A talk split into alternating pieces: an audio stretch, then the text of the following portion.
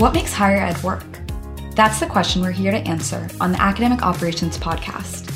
Even if you're on the inside, it's not always easy to see all the moving pieces and passionate people that make up the machine of higher learning.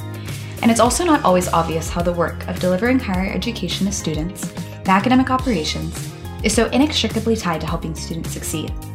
That's why in this podcast, we're going straight to the people behind the academic operations of colleges, universities, and post-secondary institutes, provosts, registrars, curriculum managers, I T experts, and an ensemble of other administrators to elevate the stories of how they're delivering the ed and higher ed. My name is Mara Koval, and I've been working alongside provosts and academic affairs experts in the edtech space for several years now. I spent a lot of time thinking about the intersection of student success and academic operations and hearing from higher ed leaders working at that same crossroads, like Doctor Casey Bullock, University Registrar at Weber State. Students do have their behaviors, and it's really easy to say, well, the student's just not following the plan. But we have to look at ourselves and say, are we making it more difficult for students to get through? And what data do we have that can help us understand that? And some of the things that come up is these roadblocks that happen. Students just can't get into a class. And I'm Justin Wenig. Back in college, I found registering for some of the core courses I needed to graduate incredibly frustrating. That frustration led me on a half-decade journey of discovery.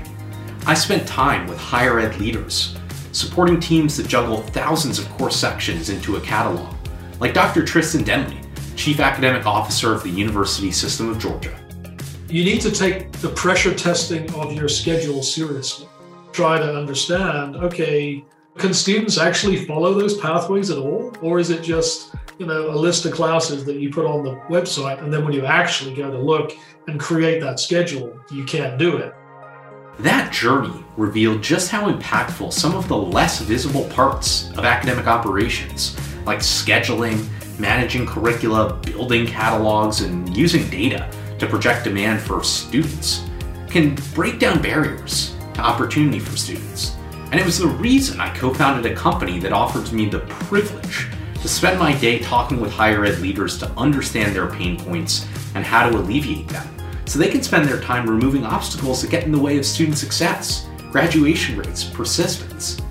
We want to share those conversations with academic operators, like you, here on the Academic Operations Podcast. Visit us at academic operations dot com or subscribe to the Academic Operations Podcast in your feed on Apple Podcasts, Google Podcasts, or Spotify. The Academic Operations Podcast, voices transforming how higher ed works.